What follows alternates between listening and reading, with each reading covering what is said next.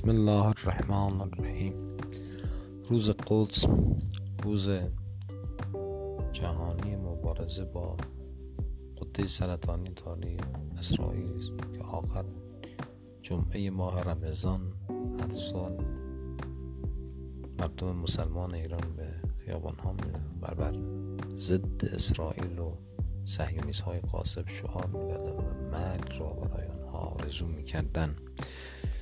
امسال هم از فضای مجازی تنفر و نفرت خود را از این غده سرطانی تاریخ ابراز می‌کنیم و امیدواریم به دست شیعیان مرتضی علی سرزمین‌های غزو شده توسط صهیونیست‌ها فتح شوند و یک روز پشت سر امام خامنه‌ای عزیز در مسجد الاقصی نماز جماعت برپا کنیم. آمین یا رب العالمین.